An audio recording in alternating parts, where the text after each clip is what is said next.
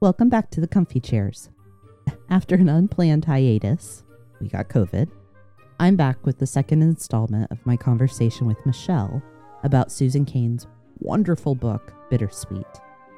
We ended the last episode talking about how music and concerts can evoke euphoria and sadness in us, or bittersweetness, and they can even provide a display of great leadership. So we'll pick up there and start the conversation turning to one of my favorite subjects creativity. Susan Cain, you know, opens this book talking about music. Mm-hmm. The cellist of Sarajevo, mm-hmm. Leonard Cohen, Yes. Oh, yes. But- yes. goes on to continue to talk about Mm. creativity and how we can turn loss and sorrow into art and defining art in a broad term. Mm-hmm. It doesn't have to be, you know, painting or drawing something or even um, music, but that creative offering, this idea that the thing that hurts you points you in the direction of where you should Right. look for purpose. Isn't that one of the? What's the question that she asks about that? Is how does this? How, yeah, she asks a question like, "What do you do? How do you?" I don't know. I don't remember what the question is. Let me go see if I can find it. Yeah, you know what I'm talking about, though, right? That she, Yeah. yeah. What do you make with that, or what do you? Yeah. I know I'm I marked that. I know I made some notes about that one. Yeah, I don't. I can't remember now. Yeah. She's talking about Leonard Cohen and a relationship he had. Marianne. Yeah. Yeah. Whatever pain you can't get rid of, he seemed to say, make it your creative offering. Yes. What is your creative offering? That's what Mhm. it is. Yeah. What is your creative offering? Yeah. And there's again, let me see if I can find this particular note.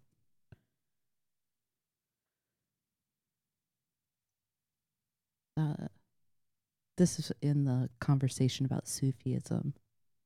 Longing is the core of the mystery. Longing itself brings the cure.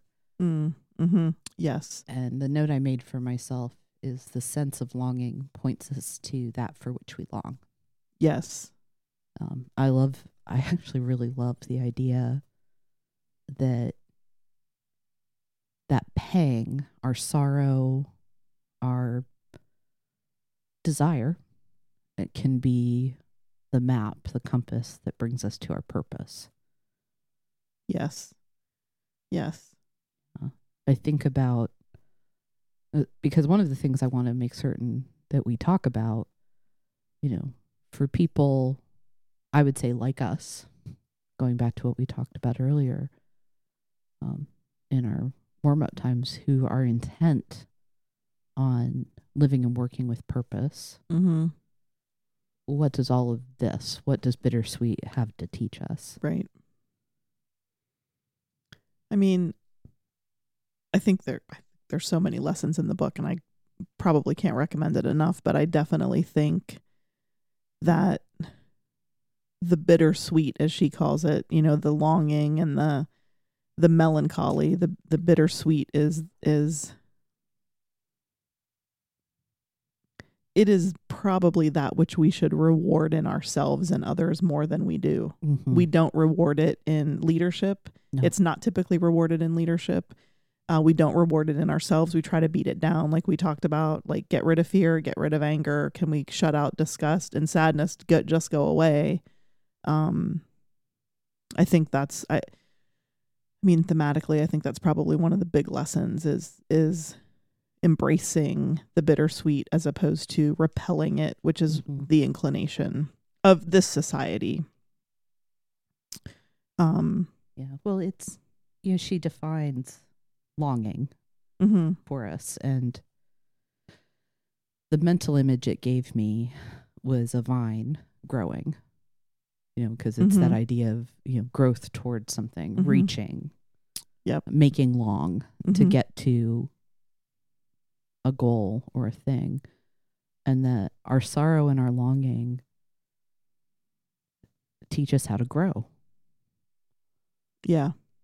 in a way that success can't Right. fear can't. Um, and that, you know, if we're going to believe John F. Kennedy, leadership and learning are indispensable to each other. Right. So if longing is the thing that drives growth, leaders need to embrace, acknowledge, and even pursue longing and sorrow. Right. Yeah, and I think the way that you have to move through that is through that creative offering because Mhm. there is with the longing comes I I believe when you acknowledge the longing you then desire to know what do I do what action do I take Mhm. and I think about um COVID, right? The pandemic. And besides the taskiness that we did working in healthcare of we got to do this command center or Yeah. you know, do all these things to figure out what we do well and how we get how we move through this.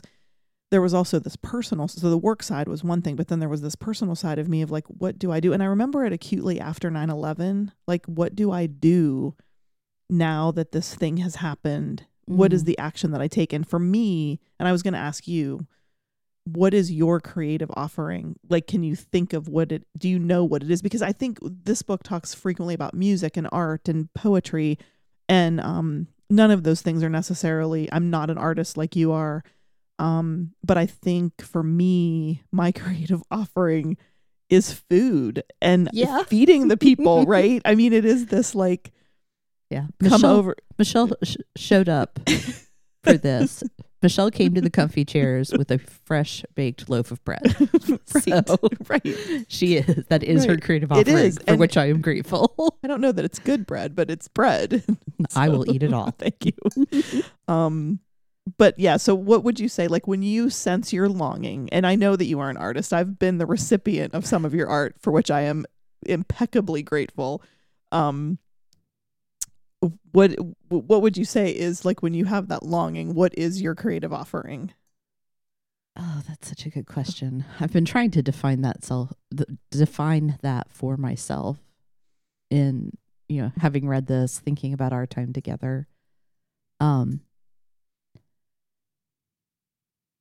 I think if I think in the space of like a visual art, um it's it's my home. It's the space that Mhm. I welcome people into. It's the comfy chairs. it is the comfy chairs. It is the comfy chairs. Yeah. It's the you know it's the tavern. you yes. know, our home bar. Like uh, hospitality I- Yes, is probably ex- a way to talk about it. Are people comfortable? Mhm. Can I give you a space that feels light and safe and friendly? Yes. Um, I think professionally, though, which is where I've been trying to focus my thoughts on this, it's actually not that dissimilar. It's can I offer people with whom I work a sense of belonging? Can Mhm. I make you feel safe Yes. so that all the the vulnerable icky bits of being human are okay? Yeah. Well, it's interesting that you say that because what I said my creative offering was as food and and and that's true except that it's not really the food as much as it is, as it is the connection Yeah. because I what I what my creative offering is is community. Yeah. It's community. Oh and yes, right. it is. and so I think w- one of the things that I did early on in the pandemic was how can I help, you know, it's the what can I do? Like I have this Mhm. longing to for this to be better.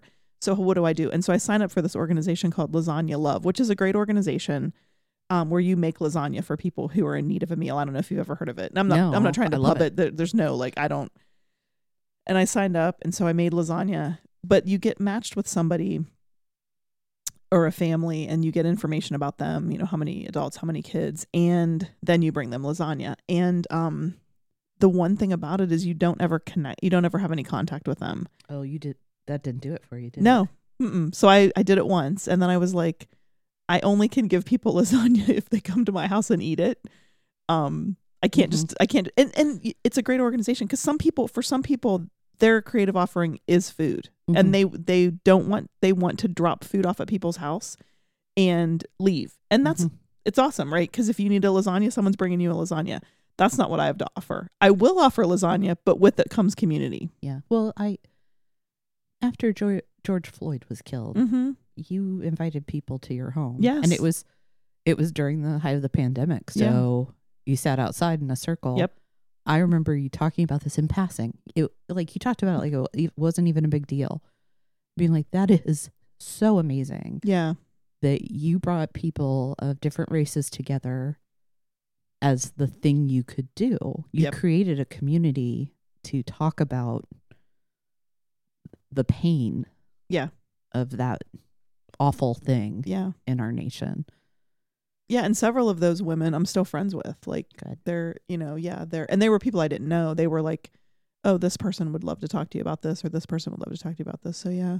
Yeah. Yeah, that's good. And I think when you talk about that, like the hospitality and the sense of belonging and the, that's, ex- I mean, the language is different, but it's a similar sentiment as a leader. Like, is come to my house, to the tavern, sit in the comfy chairs and talk to me, hang out with the cats, you know?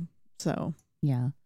Well, and it's I, I what I think is interesting, you and I have spent a lot of time talking about the differences between introverts and extroverts and thinkers and perceivers mhm, and mhm.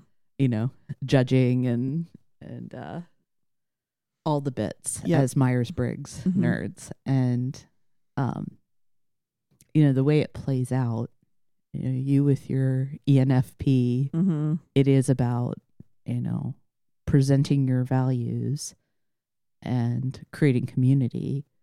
And I value those things, but as an INTJ, it's how can I how and somebody that likes to make stuff as an Mhm. artist, um, what can I do with my hands right. to give to people? You know, it is I would be okay with leaving lasagna Yes, I know. on the well, front and I- porch. and I've gotten, you know, you've done needlepoint for me, you've done crochet. Like I still have, you know, a cow scarf that I wear regularly in the winter that you made for me, and a needlepoint W or a it's crewel work actually, you know, that you made. I mean, I have those things that you that you produce for me that I think you're an amazing artist, and I and I love those gifts. And every time I see those, I remember our connection. So yeah, I mean, I I get that, and those are not things that I have the hmm the skill or the craft to do, or quite honestly, the desire. But um, That's more important than the other. the desire. it's probably yeah. I mean, trust me, I have many, many uh, boxes of craft it, craft endeavors that I've undertaken. John's like, "Are we crocheting again? Are we, are we doing stamping this month? What's? why are we buying candle making stuff? We have candles. Why do we need more? Because I need to make something. Yeah, I need to make something. He's like, just bake a cake. Oh, okay. that's a good point. Good Creative offering. Creative offering. That could be what you tell them in the I know future. Yeah, it's a creative it's a creative offering for somebody. I do think I think that the idea of a creative offering is one of my favorite things about the book that your Yeah. longing results in a creative offering and I hadn't thought about you know like we I host Super Sunday in the fall like when it's you know when it's decorative gourd season we we you know we host this super sunday on a probably a monthly basis of like come over have soup and um and it's not about the soup as much as it is about the community so yeah, yeah. so I, I i think i would say that now my creative offering is community so I think you are Yeah. exactly right. You do make that offering for us. We're all lucky Yeah. for it. thank you But it's, you know, the going back to what you were talking about, we have to embrace the thing that hurts us in order to get to that point where we can make that offering. right And right. without the embrace, there's no community. Right. So, yeah you know, I and I'm I'm going to say some things that are assuming what it is that has brought you to offering community, but you know, does it tell us that you have experienced loneliness, Mhm. that you have experienced isolation? Yep. Um, and that by acknowledging that those have happened to you and that it hurt you deeply, it made you capable. I, I think it's it's not just that it made you capable of, you have empowered yourself to do what will create community yeah around you. yeah and i mean at the end of the day right that's probably because that's what i want Mm-hmm. right and so i we want to invite people into the thing that we want Yeah. probably so Yeah. Yeah. and we don't find that out without facing the the sticky bits. Right. Yeah, the thing or the things that we that we need. The Mhm. longing, right? It's the Yeah. longing. I long I long for deep connection. That's a Mhm. that's a longing that I have. Yeah. Um Well, I want people to experience a sense of I can be my authentic self around Kate because I've been judged for being Kate. oh yeah. Yeah, Yeah. you know, That makes sense. Hey, I I felt this awful thing, and I don't want you to have it as Right. well. Right. Yeah, and you do you do that well. You do make people feel safe. I, I'm just going to come back to what does all of this mean for people that lead? I think what it means is that people that are leading it, it does come back to authenticity. Um and I was watching a clip with Simon Sinek in it this morning and he was saying that leadership is not position, it's um action or so, Yeah. something like that. But the just the concept that um and he and he referenced a study where people um or maybe she referenced maybe Susan Cain referenced the Hmm. study where um yeah, it was her. She was talking about angry leaders Mm, um versus sad leaders and they did a Mhm. study Yeah. where the people students witnessed an executive who was responding to bad financial outcomes first with anger so uh, you know an, a quote angry folded arms furrowed brow and then in converse a leader who was responding to the same or similar kind of financial outcome in the company with arms hanging down, head down, more sad. And, um, you know, people reported that the angry leader was more likely to have the ability to fire people or, or leverage like negative consequences, whereas the sad leader was more likely to, you know, have people want to follow them essentially. yeah, Um, yeah. Like you might get immediate, like pain stimulus responses Yes. from people. yes. Yeah, and her conclusion i think is not that you know one is better than other that you have to walk around being sad as a leader to be effective yeah. i think her conclusion is that there are times when anger is appropriate and will cause people to come to action right because that's the thing anger will keep you from being taken advantage of that's the purpose of the emotion of anger is to keep Yes. people from taking advantage of you or to keep you um, from being vulnerable or being a victim and you know sadness obviously you know drives us towards that longing and i think her conclusion is definitely that there's a balance there um i think that the society rewards angry leaders you know walking Mhm. around yelling at people um yeah. We've we've witnessed. we've that. witnessed that quite a bit yes we have witnessed that and it, it doesn't breed it doesn't breed safety it doesn't breed confidence over time Well, and I think that that's that was the Simon Sinek piece is that you know, you can be a positional leader that people will do stuff for because you have a position of authority. mm-hmm. Um but that doesn't mean people want to follow you. yeah So I think that leaders I, I remember you and I were at a session one time and the speaker was asking, you know, what what's the number one thing that a leader needs? What's the number one thing that a leader needs? And I remember all of us are shouting out, you know, trust and you know all the words, right? Tr- they need trust, they need a compelling vision, they need, you know, Mhm. whatever. And um eh, good good one but not accurate. Good one but not accurate. Good one but not accurate. The number one thing that a leader needs is followers. If you don't have Yeah. people following you, you're not a leader. And I and I remember thinking like, "Oh god, yeah, that makes absolute sense." And so if people are not willing to follow you, you're not a leader. yeah there's i, I found the stuff where uh, Cain is talking about pain at work Mhm. Yes. and she quotes uh, per, a management professor that works with an organization called the compassion lab Oh yeah. Mhm. says there's an unspectacular, mundane suffering that pervades the workplace.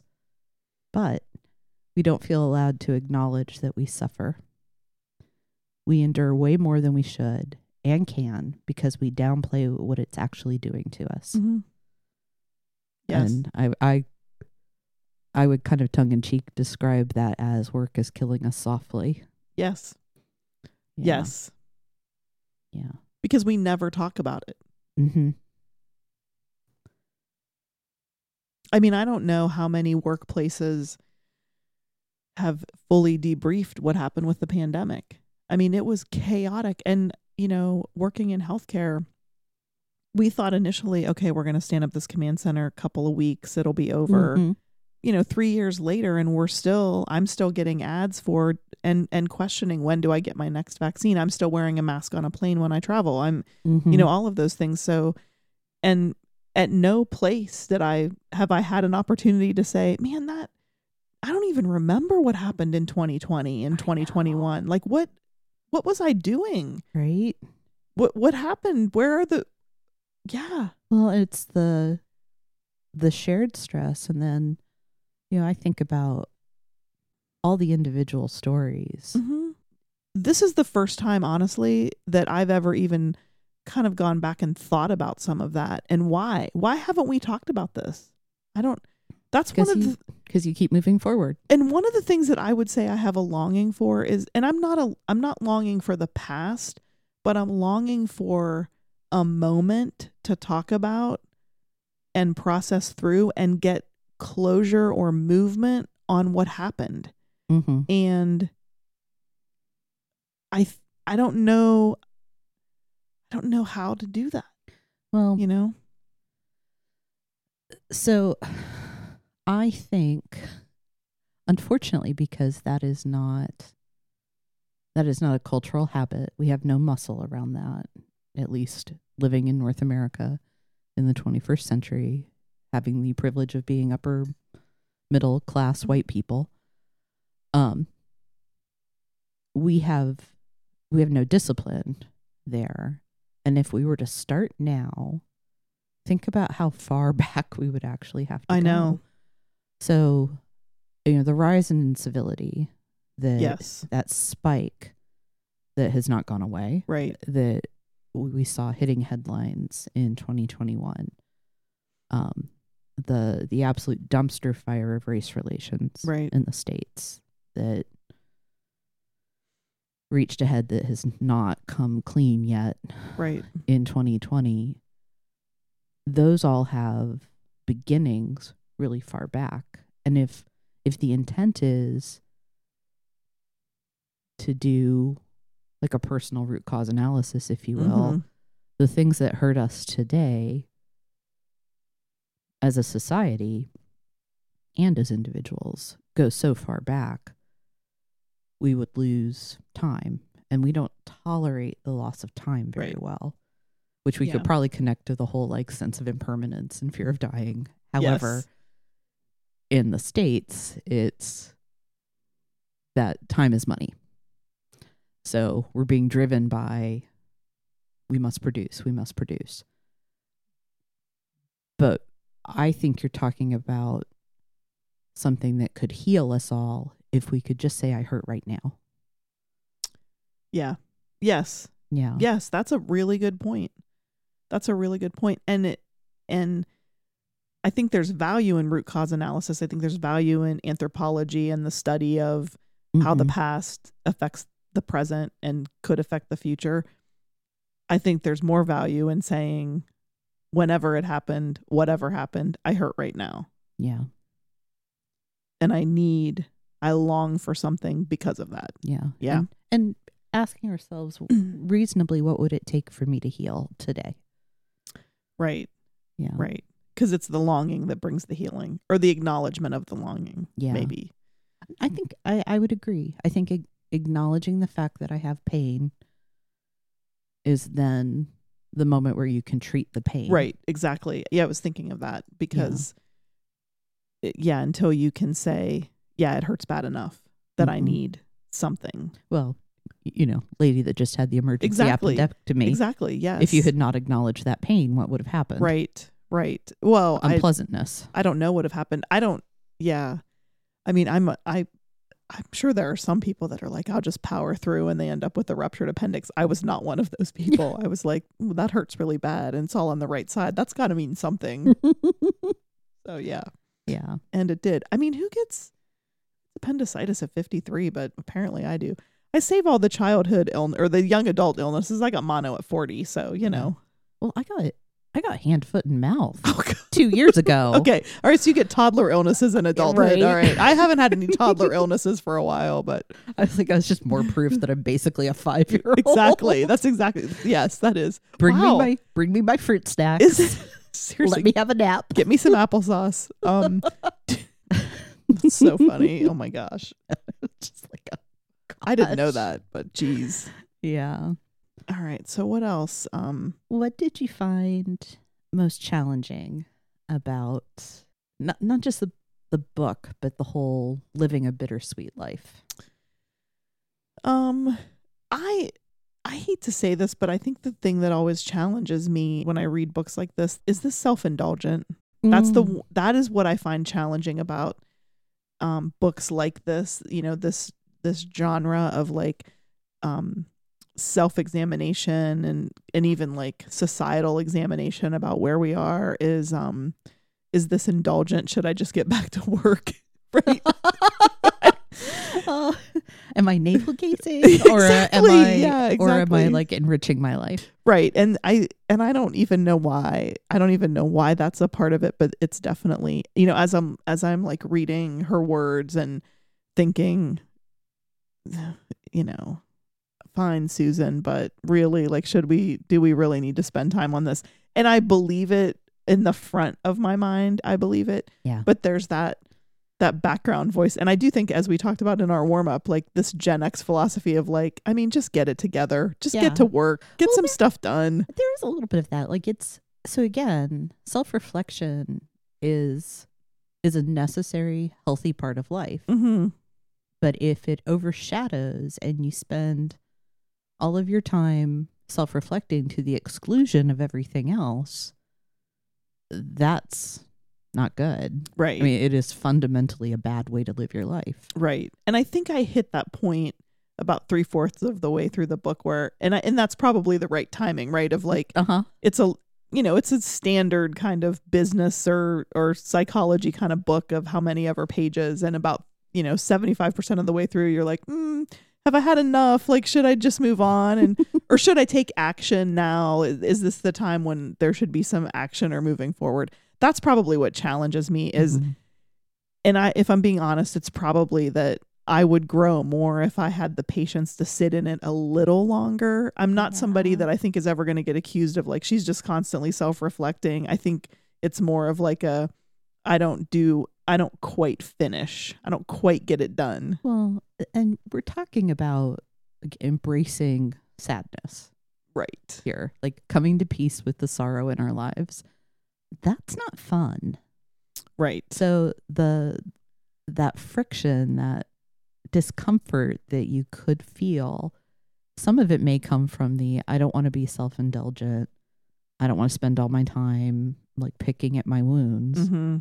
But it could also come from oh, you're pressing on a bruise and that hurts. yeah yeah Not that I'm not advocating pressing on bruises by Right. any sense. please don't but it's so it, you know we we started our time together talking about the death of a pet yes and the way i talked about losing my 16 year old cat unexpectedly was you know the day a few days after it was like it's kind of like a bruise it's a sore spot that i'm sort of aware of mm-hmm. but if i don't touch it it's okay right And, you know, in the big, big scheme of things, losing a pet is a small deal.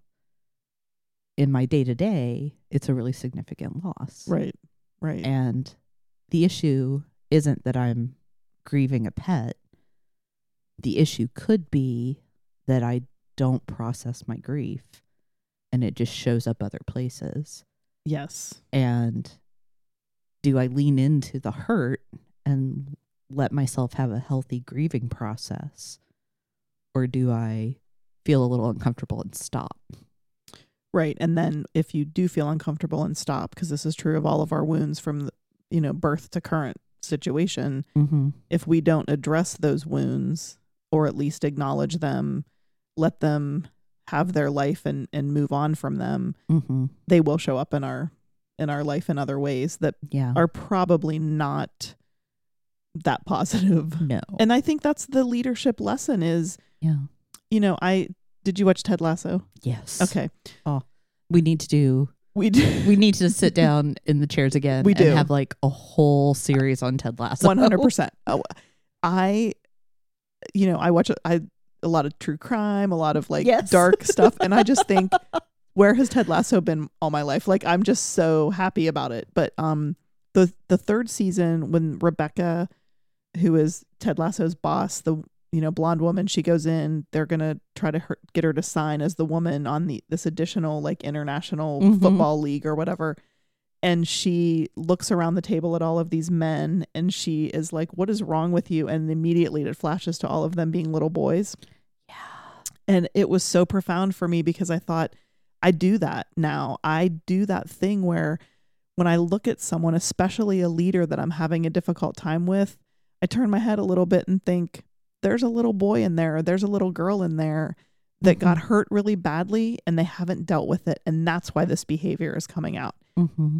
And I can be more compassionate that way and less judgy. I mean, I I try really hard not to judge, but I'm judgy as much as anybody else. You're human. You're human. exactly.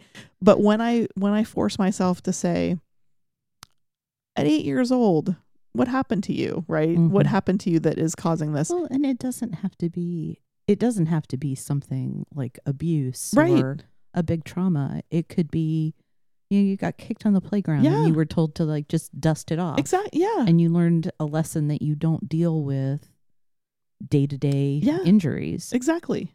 And so you're not patient with people that are hurting. And exactly. that's a, you know, an extreme case, but you're right. It's we learn things when we're little. Yeah. Uh, you know, Cain talks about that. Yes. She talks about acceptance um, and compassion. I think it's is that right? Acceptance and compassion Yes. therapy. yes. Yes. And know, according to the tenets of that practice, there's some stuff you may never get rid of. It may be the thing, regardless of years and years of work, that you bear with you. Right. But at least you have awareness of it, Right. Exactly. so that when you are your cranky eight-year-old self in the Yeah. boardroom, you can stop for a moment. Right. Well, and I I mean I bring that to my to myself sometimes and I think what what is making me anxious in this situation with this leader? What's making me Mm-hmm. feel like I want to lash out or tell this person off or or retreat into myself? What is causing that? What ha- wh- what about you know, 8-year-old Michelle is like is not feeling good about this. I think that's an important exercise to do. And Mhm. and that and Ted Lasso, like I I remember watching that scene and thinking, "Yep, that's that's exactly the way she should respond." And you're talking about, I think, is a foundational, like, core. It's one of the places where leadership starts. Yes, you have to have followers, but if you can't look at yourself 1st Mm-hmm. Yep. everything that we're talking about here the embracing sorrow, the acknowledging that you have hurt, the looking for those sweet moments as well. If you can't do that as a leader, you have no hope Right. guiding other people through it. Right. Because I think that's the lesson in bittersweet for leaders is what is what is the thing that hurts me? Have I embraced that I'm a little sad sometimes? Mm-hmm. You may not be as sad as the next leader. That's okay. You don't have to manufacture poignancy and melancholy in yourself. But do you acknowledge it? And then do you do you look for the signs in your people? Right. And if you're a leader that led through a global pandemic, how can you not be sad? It was a sad time, It was. right? I mean, we lost colleagues, we Mhm. lost friends. We may have lost our business, Yeah. or it may have been altered drastically. I mean, Yeah. of course that there's sadness there. So not acknowledging that as a leader is is going to be problematic for people. very problematic. We're not the same as we were three years ago. No. I was talking with somebody that works in higher ed the Mm. other day and you know the the freshmen that are showing up this year Mm. they're 18 year olds who have 16 year old minds Mhm. Yep. because they lost 2 years Mhm. Right. and being able to guide youth through that i can't even imagine the challenge I can't either. And I folks in academia right now and I have two, you know, two of my family members, my husband and my oldest son are both teachers, high school Mhm. and um junior high respectively. And um they they're dealing with a whole new level. You know, my husband has taught juniors and seniors for 3 decades, Yeah. right? But they're not the same. They're not the same and and they have been the same. You know, a junior and a senior have been the same and they're not anymore. And same with like junior high. It's just a whole different level of um and and the the civil incivility or the incivility it's civil but it's not it's yes the civil incivil the, yeah the in, the incivility that we're talking about um ha- largely has come at least you know in the in the school realm is this anti you know social emotional learning and and you know don't teach our kids you know parents have to teach kids you know just teach academics. Well kids need social and emotional learning in the school environment. They just do. And yeah. um and it's and so there's this need to have it and then the adults in the equation are like fighting each other on it and that's a whole that's adding a whole other level to the children in the situation because if your parent is for social social emotional learning in the classroom you know you're on one side and then if your parent is against it cuz you're kind of you know by extension you're adopting your parents Yeah. thoughts or or you're fighting against them right so the, so the the children are now involved in this weird political thing that they shouldn't even be involved in. No sins of the father. Sins of the father exactly. So crazy. You know i am self-professed not a sports competitive person and i you know when i would watch my daughter play soccer and the other goalie would make a good stop i would be like good job goalkeep and my daughter would say what? That's the other team. Like we don't root for the other team and i think we need to root more for the other team. I Yeah. just i just think we do. Like it's a you did a good job right? Yeah. you did a good job and somebody and i do think that behind the scenes probably the players themselves in most sport events they do they do acknowledge that. I i did my job they did their job. Mm-hmm. i got paid for doing my job they got paid for doing they maybe they won so they got paid more. Like they had a better outcome so they got the bonus that i didn't get. Yeah. You know if you think about a leadership perspective but at the end of the day everybody did a good job right Mhm. so yeah it would be it, it would uh, think about how much different the world would be if even if we still quote unquote battled you know whether on the field in the boardroom in the community if at the end of the day we could say you know good game Right, exactly. And I think that by and large, I think the players genuinely do. Like th- the front level, like like the front line, the people on the field and the people on the bench, I think they do do that. I I think mm-hmm. I think what we see the owners and the and the coaches have to they have to take it to that next level and I think that's where executive leadership, you know, we're we live in this community where there's competitive nature among the healthcare systems, right? yeah I think the executives feel that they talk about it and what they're in the market share and who's Yeah, getting this. but on the front line but at the front line, you're a nurse, I'm a nurse, you're a tech, I'm a tech. you've probably like flipped back and forth between the various systems You probably have, and if you and I, you if went to school with people that work at the other hospital. Yeah, exactly. you exactly. don't care. you don't care, and if and if you and I, you know, if if I'm a nurse and you're a nurse and I'm a red system and you're at blue system, and we both end up on a plane together and so, or wherever we end up anywhere where there's a medical crisis, we're on the same team. Then we're trying to help Yep. this person, right? Yep. And I think that that's where leaders should spend more time with the front line and say, "How do you feel about the competition?" Yeah. Right? Or uh, well, that's why do we even focus on the competition? I know I think exactly. that's I think that's such a flawed mindset yeah, to begin with. I agree. Because I agree. you know, no. How do you feel about your environment? Mhm. what's Exactly. what's missing from what you have here? How can we make this the best place for you to work? Right. Yeah, we'll we'll take a look at how the quote unquote competition is doing, but Right. we're not going to spend our time on the competition. Right. We're going to spend the time on our own performance. Yes. Yes. Better. Yeah. And I think, you know, if I, this may be uh, stretching a little bit just to keep things, you know, on point, but leaders who lead by looking out Mm-hmm. As opposed to in, what is it that they're longing for? Mm. Yes. You know, what are they not, not letting themselves feel Right. grief or, Right. or poignancy Right. regarding?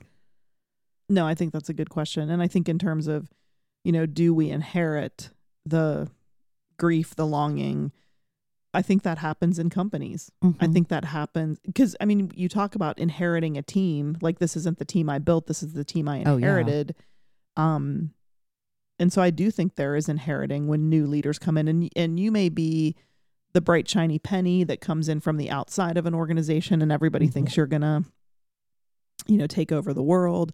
And I think that's that's one of the things about Ted Lasso I love and also, you know, is a little bit challenging because he was the the underdog that like you've never you you didn't work in this industry so to speak. Like we Mhm. you know we hear well they don't have any xyz experience. How can they be any good at this? Well he didn't have soccer experience or you know european football experience or whatever. He didn't have that experience but he was this amazing leader despite his anxiety disorder and all of that. And you know some of that because he went from worst to first was a little contrived you know Yeah. over three seasons and when Trent Crimm hands him the manuscript at the end and he says hey great loved it change the title it's not about me and never was that's leadership right Yeah.